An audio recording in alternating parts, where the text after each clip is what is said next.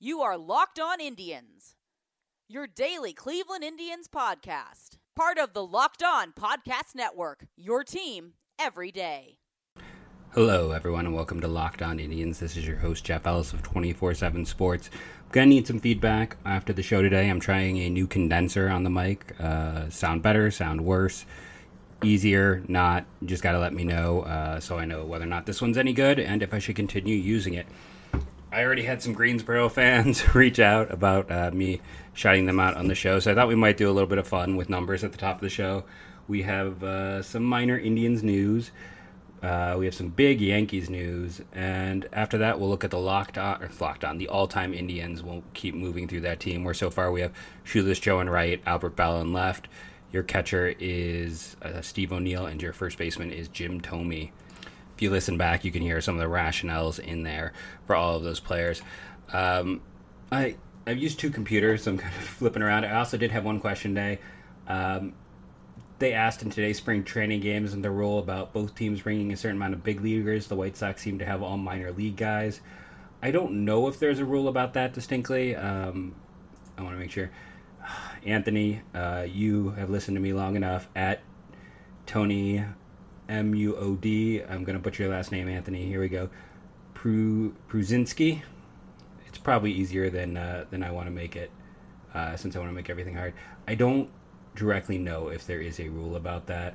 Um, I'm going to look at the Indians game today, look at the box score, and talk about that. Uh, currently going on as I record, if I'm being honest. Uh, so the White Sox, it is a very young team. Um, but a lot of the guys, a big Gavin Sheets fan, like seeing him up there. But you look like Romine has had some time. Um, but yeah, no, that is a very minor league heavy team. I don't know exactly. I really like Kade McClure when he was at Louisville as well. Just to go ahead and throw that out there. I, am assuming there's not because this team is a lot of guys. Just looking through, I mean, Basabe might have played in the majors by now. Mendicaz, Collins, Cuthbert, Romine, I don't know if Adolfo has made it. I don't know about either catchers. I don't think Gonzalez has made it. I really liked him when he was at New Mexico, uh, New Mexico State. I sometimes get this back. Just at New Mexico, uh, I actually shadow drafted him to the Indians that year. Like to see him up there as well. Really interesting guy. No power, but some good tools. So sorry, don't have an answer for the question. So let's get into some of the fun with numbers. If you're curious right now, uh, 95% of our downloads come from the United States. Then comes the United Kingdom, Australia, Japan, and the Netherlands. So those are our top five. Canada does not crack the top five um, for the last month. Uh, let's. I'm going to reset my report and make it for all of 2020 and see if if they're able to sneak in at that point. Canada doesn't. If you're looking for the entire year, it's United States, Australia, uh, United Kingdom, Japan, and Taiwan. So there you go. Canada not amongst our top five listeners. When I dig a little bit deeper to, to kind of get that.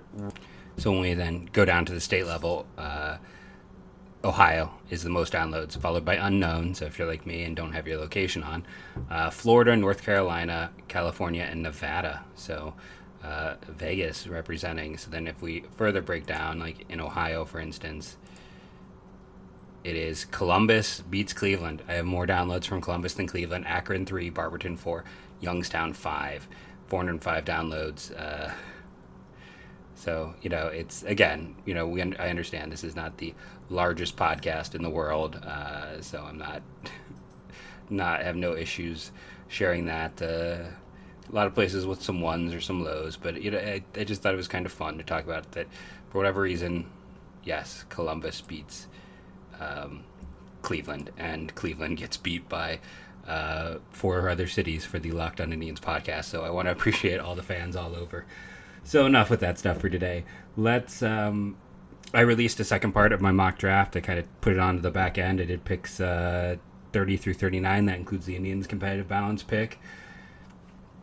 Carson Montgomery, young for the class right hander with some velocity, really fits the Indians' profile. I really debated him early on with that first pick, but uh, just a name to keep in mind for the Indians. Speaking of Prep Arms, it was reported today by Zack Meisel, and I was given the head up by Justin Latta from uh, IBI that Brady Aiken is in camp with the Indians. Uh, well, that's probably not the correct way to put it. He is reported to their complex in Arizona. He's not in camp with the Indians. Uh, he didn't pitch a lot last year. Spent some time at Driveline, we know, and they're going to give him an opportunity, basically after kind of clearing his mind. Chris Antonetti's comment was, I think it's been a really hard path for him, a combination of injuries, and he struggled performance wise. He put in a lot of effort to try and get back to being able to compete and just hasn't been able to get to that point yet. I think he's hit the point of reassessing his future. We're going to help him any way we can in supporting him to get back on the field. Uh, you know, he's pitched two thirds of an inning since in 2018 and 2019 combined. The biggest problem with him, before anyone's like, you know, remember when he was, I mean, I put him top five prospect when the Indians drafted him. I was kind of shocked by it, but I didn't dislike the pick because the year before he was the clear number one on the board, and I said it was a Clayton Kershaw starter kit. Um, if he came back and was just kind of the guy he was pre his velocity jump when he was a low 90s super athletic kid with really good breaking stuff, like that's still a mid rotation starter, maybe more, a good number two he hasn't been any of that, unfortunately. The last I heard him in system was, you know, he was struggling to get it up to the high 80s. He was just a different guy.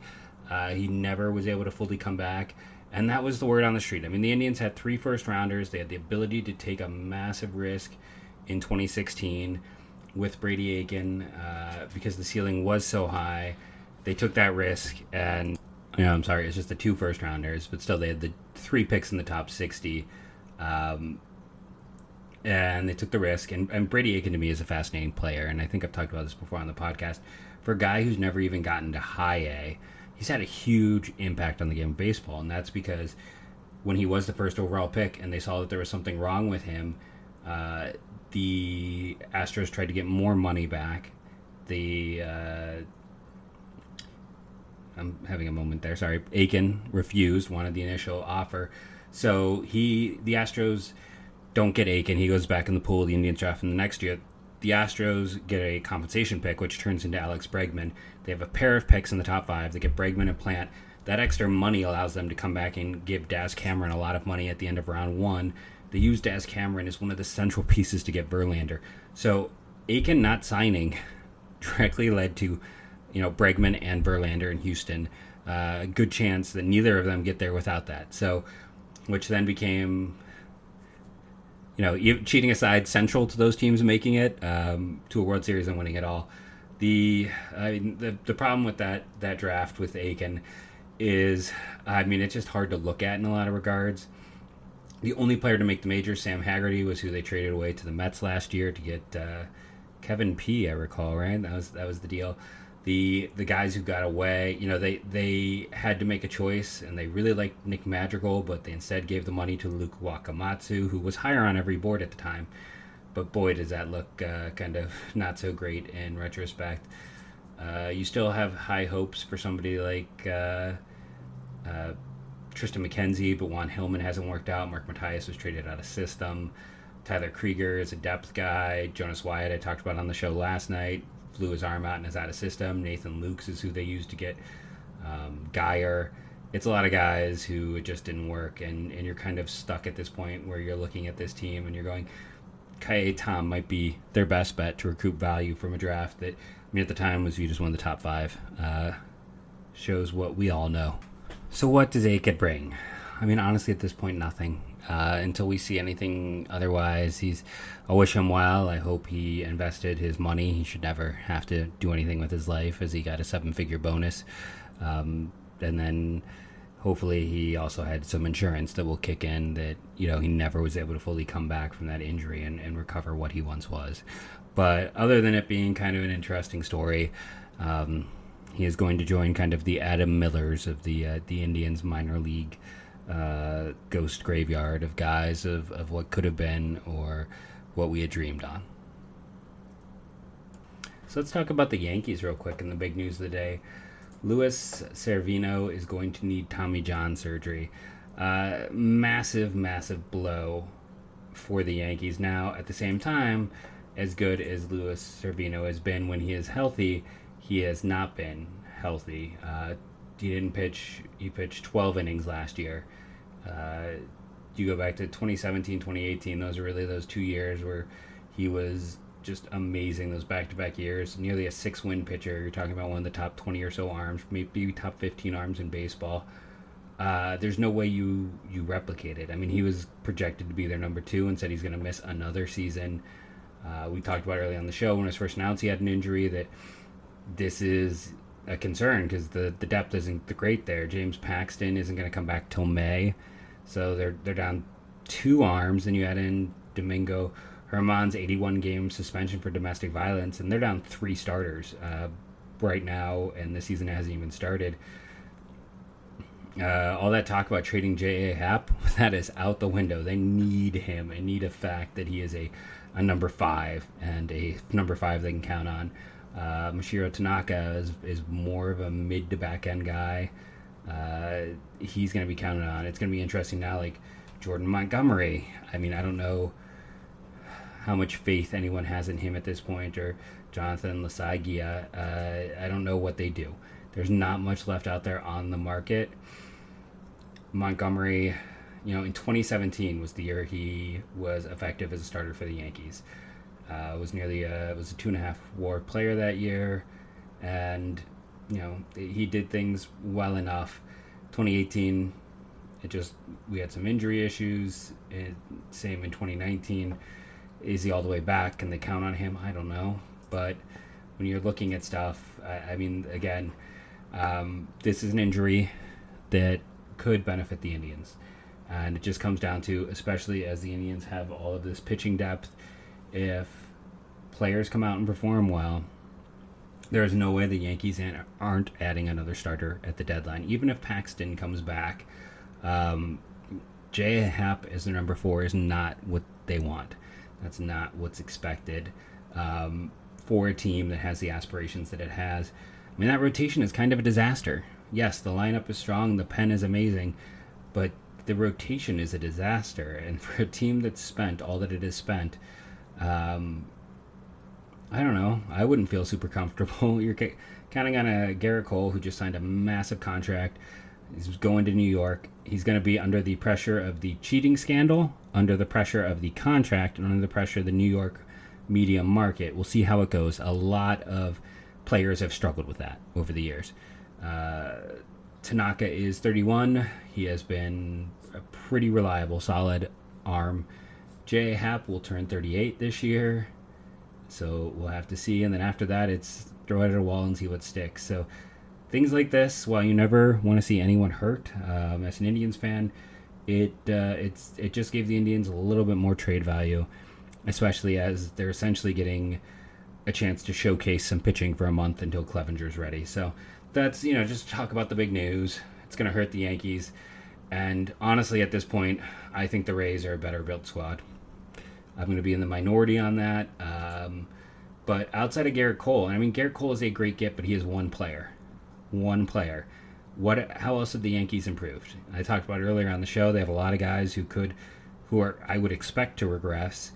Um, some interesting pieces that aren't exactly you know that are kind of uh, overperformed, and some very old players you know that they're counting on. So yeah, I, I'm very curious. It's a very odd team. Let's just put it that way. It's a very odd put together team who desperately could use some help, but has an extremely weak minors. And its best trade asset is a five-nine starter in AAA who likely won't remain a starter, followed by a outfielder who's never been able to uh, land a starting spot with them, even though given multiple opportunities, and a player who missed all of last season due to injury, who's likely a first baseman long term. So yeah, uh, that's the other reason why the Indians make sense is the Yankees aren't going to be able to go out and trade for a Robbie Ray necessarily. Um, it's going to be harder to get such a deal together, but more of the lower tier guys are where the Yankees are going to have to target if they need some depth. A reliable back end arm is, is likely where they would go. So yeah, I think it's just that that news today was was huge just from the regard that the Yankees are a little bit weaker.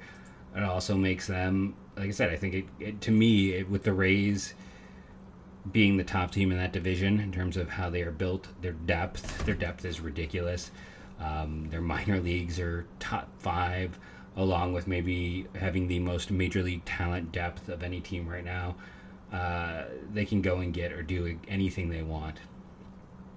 So the Rays, I think, are the top team. Well, this kind of moves the Yankees back to that wild card discussion, which is, I think, smack dab where the Indians are. Honestly, it's like we'll have to look and see the two that make it. But Astros and Athletics, you gotta imagine that both are, are likely to make it.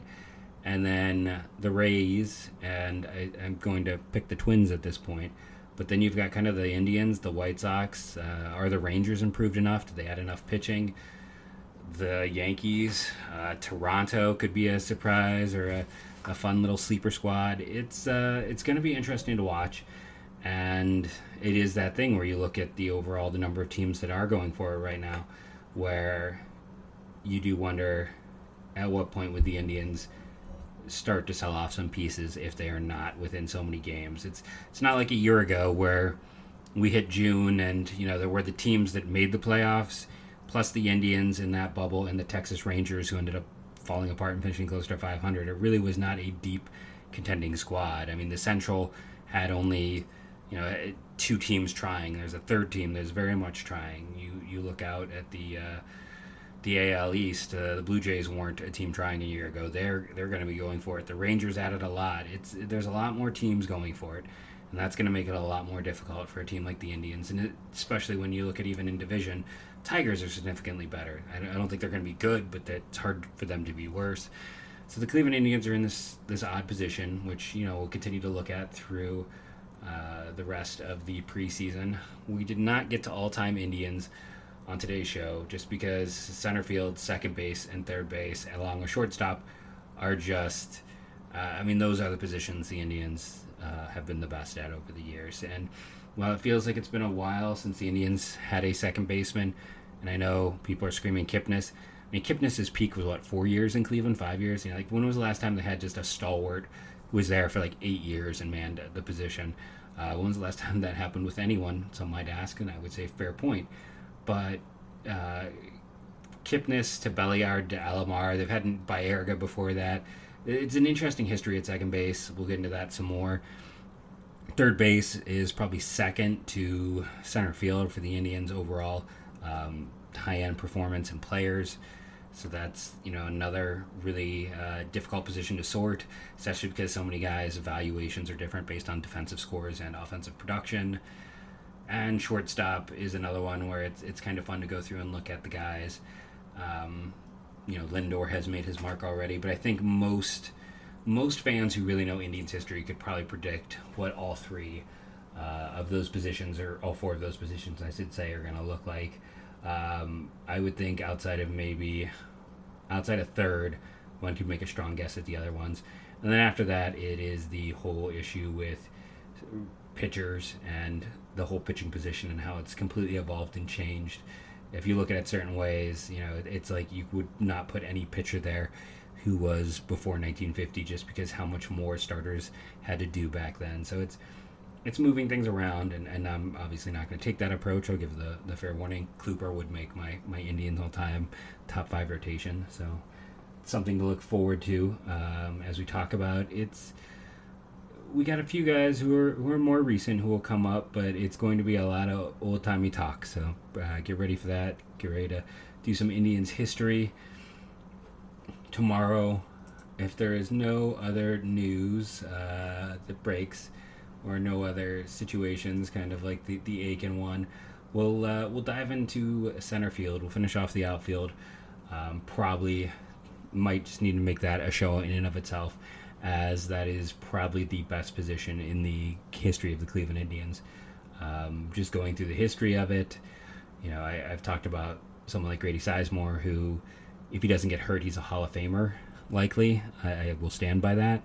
Uh, I don't think he makes top five in the Indian center field list. That's how deep that list is and, and speaks to just how good the Indians have been in center field over the years. Um, it's a fun, fun group a lot of great players, a lot of history, a lot of names you can't forget. So, this has been Jeff Ellis of 24 7 Sports. I want to thank all the fans out there, Greensboro in particular. You know, number one, Columbus. We'll, we'll give them an added shout out today for being number one in Ohio, beating Cleveland when it comes to the Cleveland Indians podcast. Cleveland, get on it.